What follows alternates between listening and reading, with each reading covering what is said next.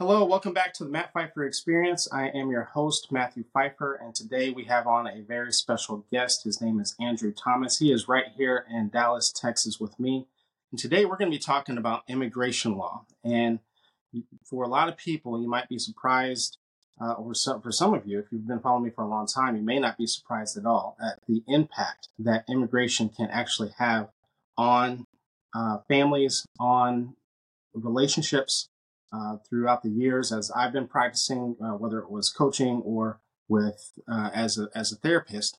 Ha- actually, had a lot of people who have been impacted, um, impacted their relationship, impacted their marriages, impacted their family through immigration. Uh, it can be very uh, problematic also when you are going through a divorce. There's unfortunately some people who might end up staying to staying staying in unhealthy relationships too long um, because of immigration and because of their status. And so we're going to break all of that down and we're going to have a, a, um, a, an amazing conversation about all of those things and some things that maybe you should you should do. So with all that being said, I want, I want to bring in our guest, Andrew. Thank you very much for being a part of the show. I'm going to kick it over to you and tell us a little bit about yourself and uh, how you got started. Of course. Well, thanks for having me on, Matthew. I appreciate it. Um, so, yeah, I'm from the Dallas area. Um, I went off to law school in Arkansas, where my folks are from. So we started there. Um, this was back in a time when when you were coming out of law school, your your GPA really meant something, and firms would actually recruit you. I don't think that yeah. really goes on much anymore, but um, most old timers, that kind of that was kind of the it way. Used to be the same thing. It used to be the same way with uh, as a therapist too. That, that that's kind of my story. Like it, there used to be now, like I mean my thought process is like, okay, you can actually get a therapy degree like literally online. That's like mind boggling to me now. Yeah, yeah. I mean, it's, you know, I don't know if law is quite online yet, but it's getting pretty close to that. There's certainly a lot more law schools nowadays than there were. Right. Um, so when I went to, you know, I went to University of Arkansas, I graduated with a pretty high GPA. So I was recruited out of, um, out of law school to join a commercial litigation firm in Miami. So I spent, you know, six seven years practicing commercial litigation which is you know kind of the deep end when you talk about the legal field. And that is you know throwing you in we were representing these these top fortune 500 companies um, with these massive litigation suits you know these, these several hundred million dollar lawsuits. Um, the very first one i worked on as an associate attorney it made its way all the way to the us supreme court which is you know sort of like the super bowl for for us attorneys. Um, so that was really good experience when i when i first got started. And then at some point you have this choice to make if you're if you're in this what they call big law you're in these these large law firms that have you know several hundred lawyers. Your choice is stay on that path and try to become a partner um, which is usually nine or ten year pathway. And then once you become a partner it's not an easy road then. You're still grinding.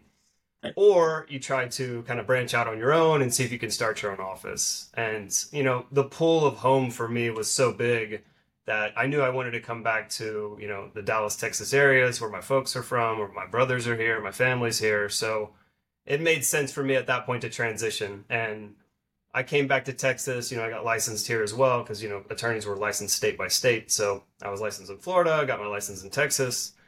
And I started my office. And, you know, when I started my office, I was taking litigation cases kind of of, of any type. You know, I had this mm-hmm. experience in commercial litigation, which really translates to trial work almost in anything. I mean, you can you can then move. I'm, I'm not saying it's it's a lesser field, but it, it's a, a lower um, you know lower stakes when you're talking about doing you know family litigation or right. personal injury or things like that. Usually lower lower stakes there, um, less moving parts. You usually can handle it a solo attorney as opposed to a team of them. Those kind of things. So. Right when I opened my practice, um, you know, I was taking some of those cases, and and my my wife, who's actually from Argentina, um, started talking to me about immigration, and it's not really something that I had a lot of experience or thoughts towards. I didn't really, I didn't really interact with it too much, and um, you know, she she knew I wanted to make a difference. You know, I'd been I've been doing commercial litigation where yes, you're making a difference, but a lot of times it's for these large companies. And they're like, hey, way to go! Here's ten more cases for you, and right. so it's it's a different difference, right? Right. Um, so she knew I wanted to see that difference like on the ground level, and she was like, "Hey, this is a place for you. You know, your skills would be useful here because." You know, these people are a lot of times under these desperate circumstances, especially when they're facing immigration court, because they're there and on the other side of the aisle the prosecutors the department of homeland security so you have these these ICE attorneys, you know, these scary ICE attorneys, um, against somebody who a lot of times doesn't speak the language. And yeah. then on the bench, supposed to be a judge, neutral arbiter, but he's appointed by the Department of Justice. So it's it's a, you know I can understand why it's an intimidating place, and you know there's not public defenders in immigration like there would be in in criminal court, right? So criminal court, you would get appointed an attorney if you can't afford one a lot of times. Not the case in immigration. So she kind of convinced me to, to do that. And so I took one or two cases just to, you know, see how we did. And really, when I went in there, I, I did see how the lack of, um, really lack of attorneys, but even lack of really great attorneys that are practicing in that field um, is something desperately needed. And that's how I built the business. Honestly, it wasn't. It, I mean, yes, we advertise and we're we're we're out there, but that's not how I built the immigration section at all. It was going into court making a difference. And this was pre-pandemic, so the courtrooms were packed full of people. You know, not anymore. They're you know a lot of times one off at a time, and people would see you know the results we were getting. And as we would come out, we would have people coming up, hey, where are you? How can I how can I get a hold of you? I need some help. And so it kind of snowballed from there, and and you know now here we are, several offices, you know, a dozen attorneys, fifty staff members. I mean. It's, it's a big thing, and we solely now focus on immigration. Yeah, uh, what what would you say are some common misconceptions when it comes to immigration? You know, we, you know, for a lot of people, they the most that they know about immigration is either things that they see on the news or um, from a relationship standpoint, um, really all they know is is uh, what they see on like 90 Day Fiance and you know goofy shows like that. So what what are some what are would you say are some misconceptions that people might have about it?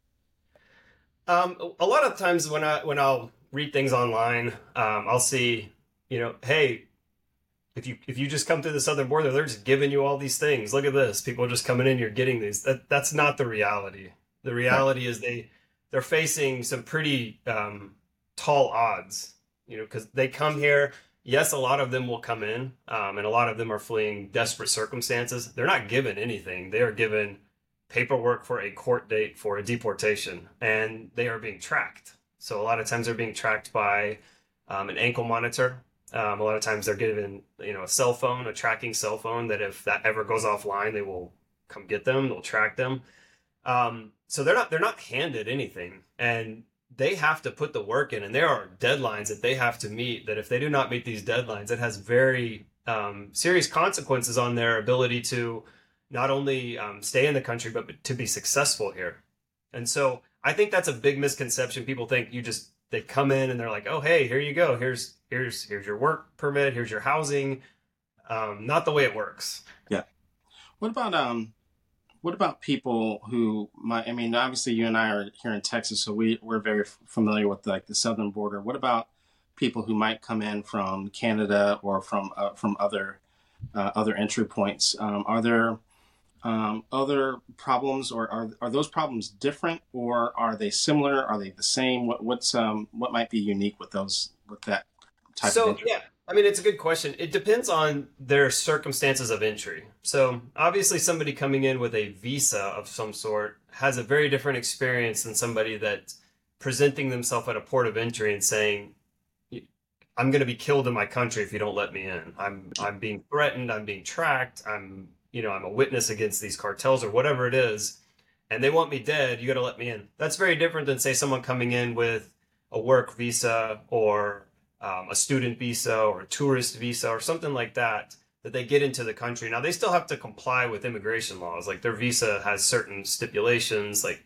if you're here on a tourist visa, you're obviously not supposed to legally work because you're, you're, here for tourism. If you're on a student mm-hmm. visa, you know, you have to stay in school. Um, so they have to comply with those things, but their circumstances are very different. Say if they end up getting married, they meet somebody, get married to a U.S. citizen, their procedure is going to look very different than somebody that came in without any inspection, they call it, without um, legal entry.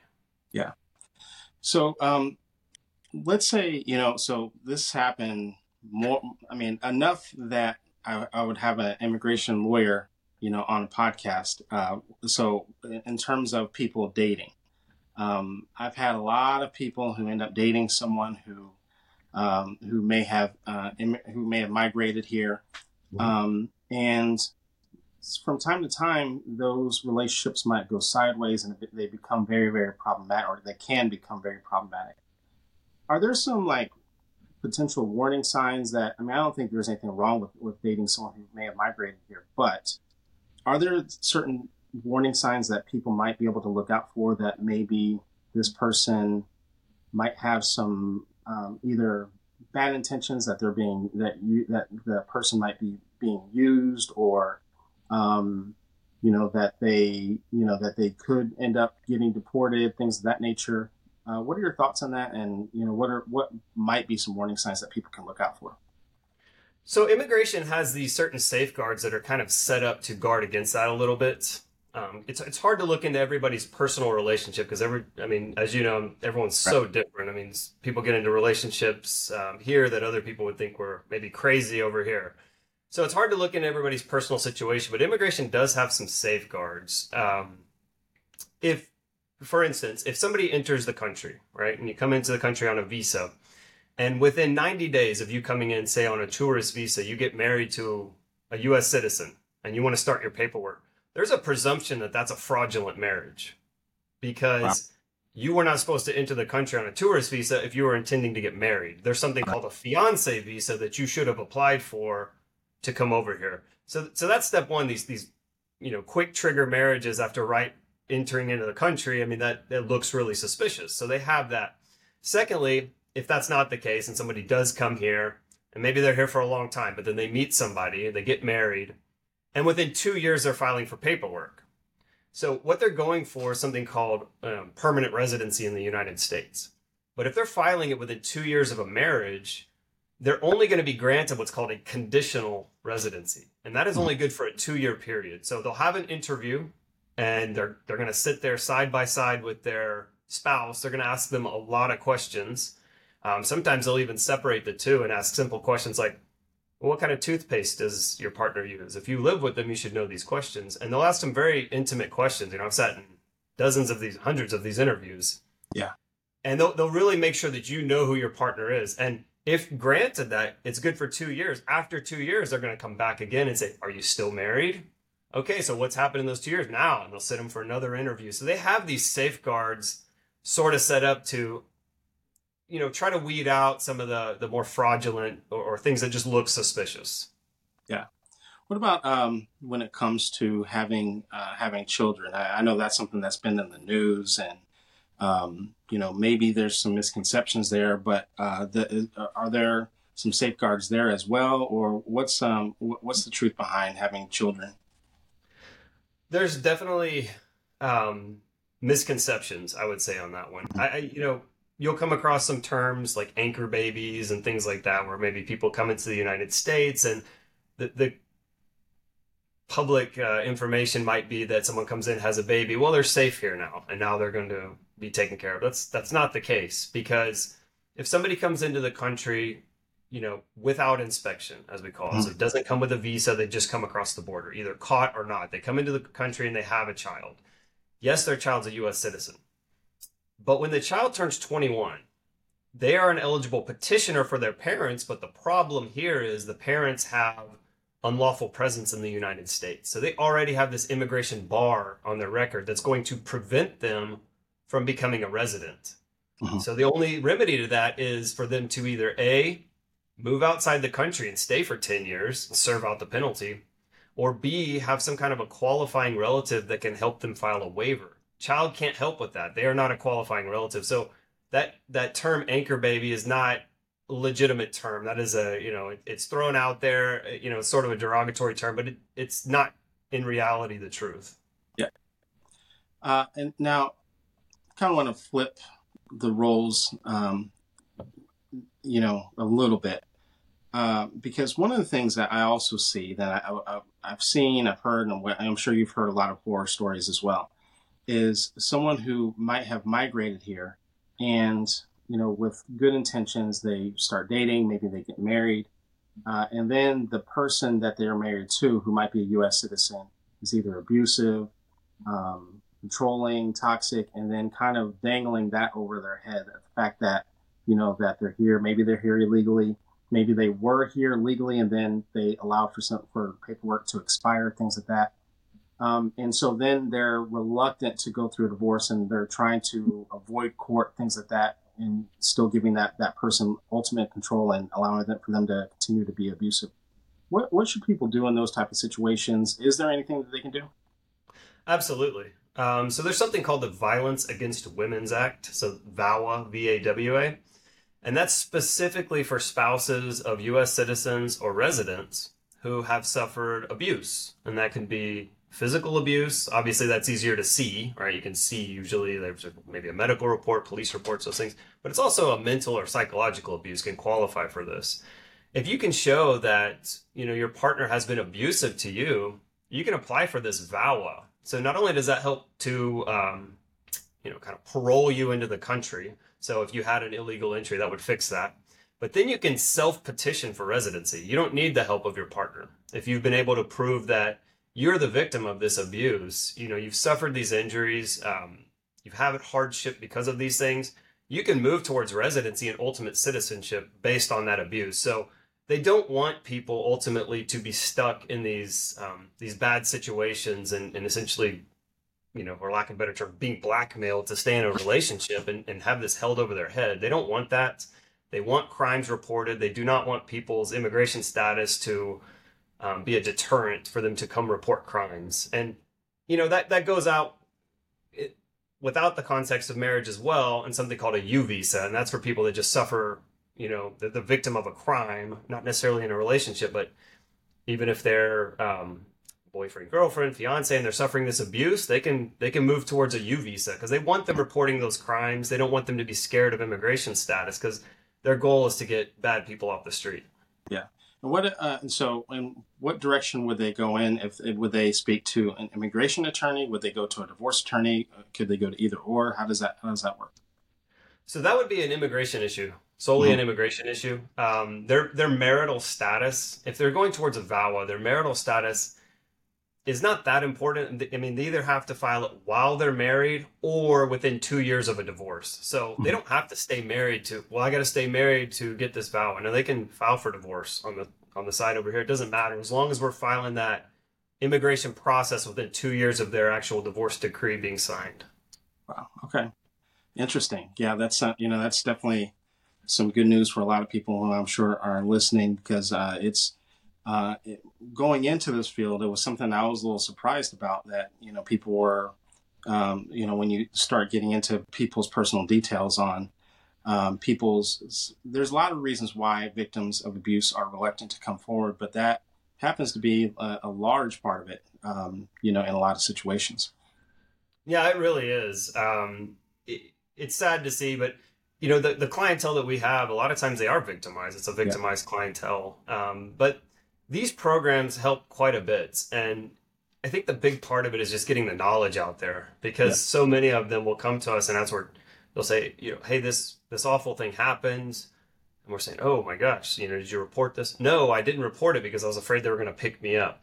Yeah. Well, you know, it's just a it's just a lack of public knowledge on these issues. So we do the best we can in getting the knowledge out, but it's just still just still lacking in the community for sure. Absolutely. Well, Andrew, it has been an absolute pleasure. You are a wealth of knowledge when it comes to immigration and obviously uh, several other forms of law. And I'm, I'm, sure that a lot of people uh, have learned a lot. If you're listening to this, it doesn't matter if you're watching this on YouTube or listening to this on uh, Spotify or Apple, make sure you guys go down to the comment section down below. Let us know things that you may have learned from Andrew. Let us know some things that you learned from this episode. Um, and if you are in the Dallas area, if you're in Texas, if you're in Texas at all, or you're, you're you have practices in other states as well, you said, right? Yeah, so we're a, we're a federal immigration law practice, so we help clients all over the United States now. Okay, so make sure you guys contact Andrew if you guys have questions, if you guys have uh, concerns with uh, with your status, with the status of someone that you care about. Uh, he is a great resource. Him and his firm. Uh, all of his information will be in the show notes down below. Uh, Andrew, if you could also just share with people uh, where they where they can find you at, because um, I know we found you on Instagram and really enjoy your content. You have a lot of videos, and I'm not sure if you're on TikTok, but just share with people your handles and where people people can find you at. Yeah, so we're on we're on Facebook, Instagram, and TikTok. We're all at the same handle. It's at Attorney Andrew Thomas. You can find a little more information about our firm at our website, attlaw.com. There's all of our attorney profiles, and it's also a good resource for actual immigration stuff. We, we post a lot of things about the law, that it's just a, a wealth of knowledge on there as well. Well, thank you very much. And again, for those of you who are listening, make sure you guys send Andrew a thank you. Make sure you guys give him some follows on Instagram, on TikTok, on all of his social media handles, on wherever it is that you take in content. With all that being said, thank you guys very much. Thank you, Andrew, and we will see you guys in the next episode. You guys have a great one. Thanks, Matthew.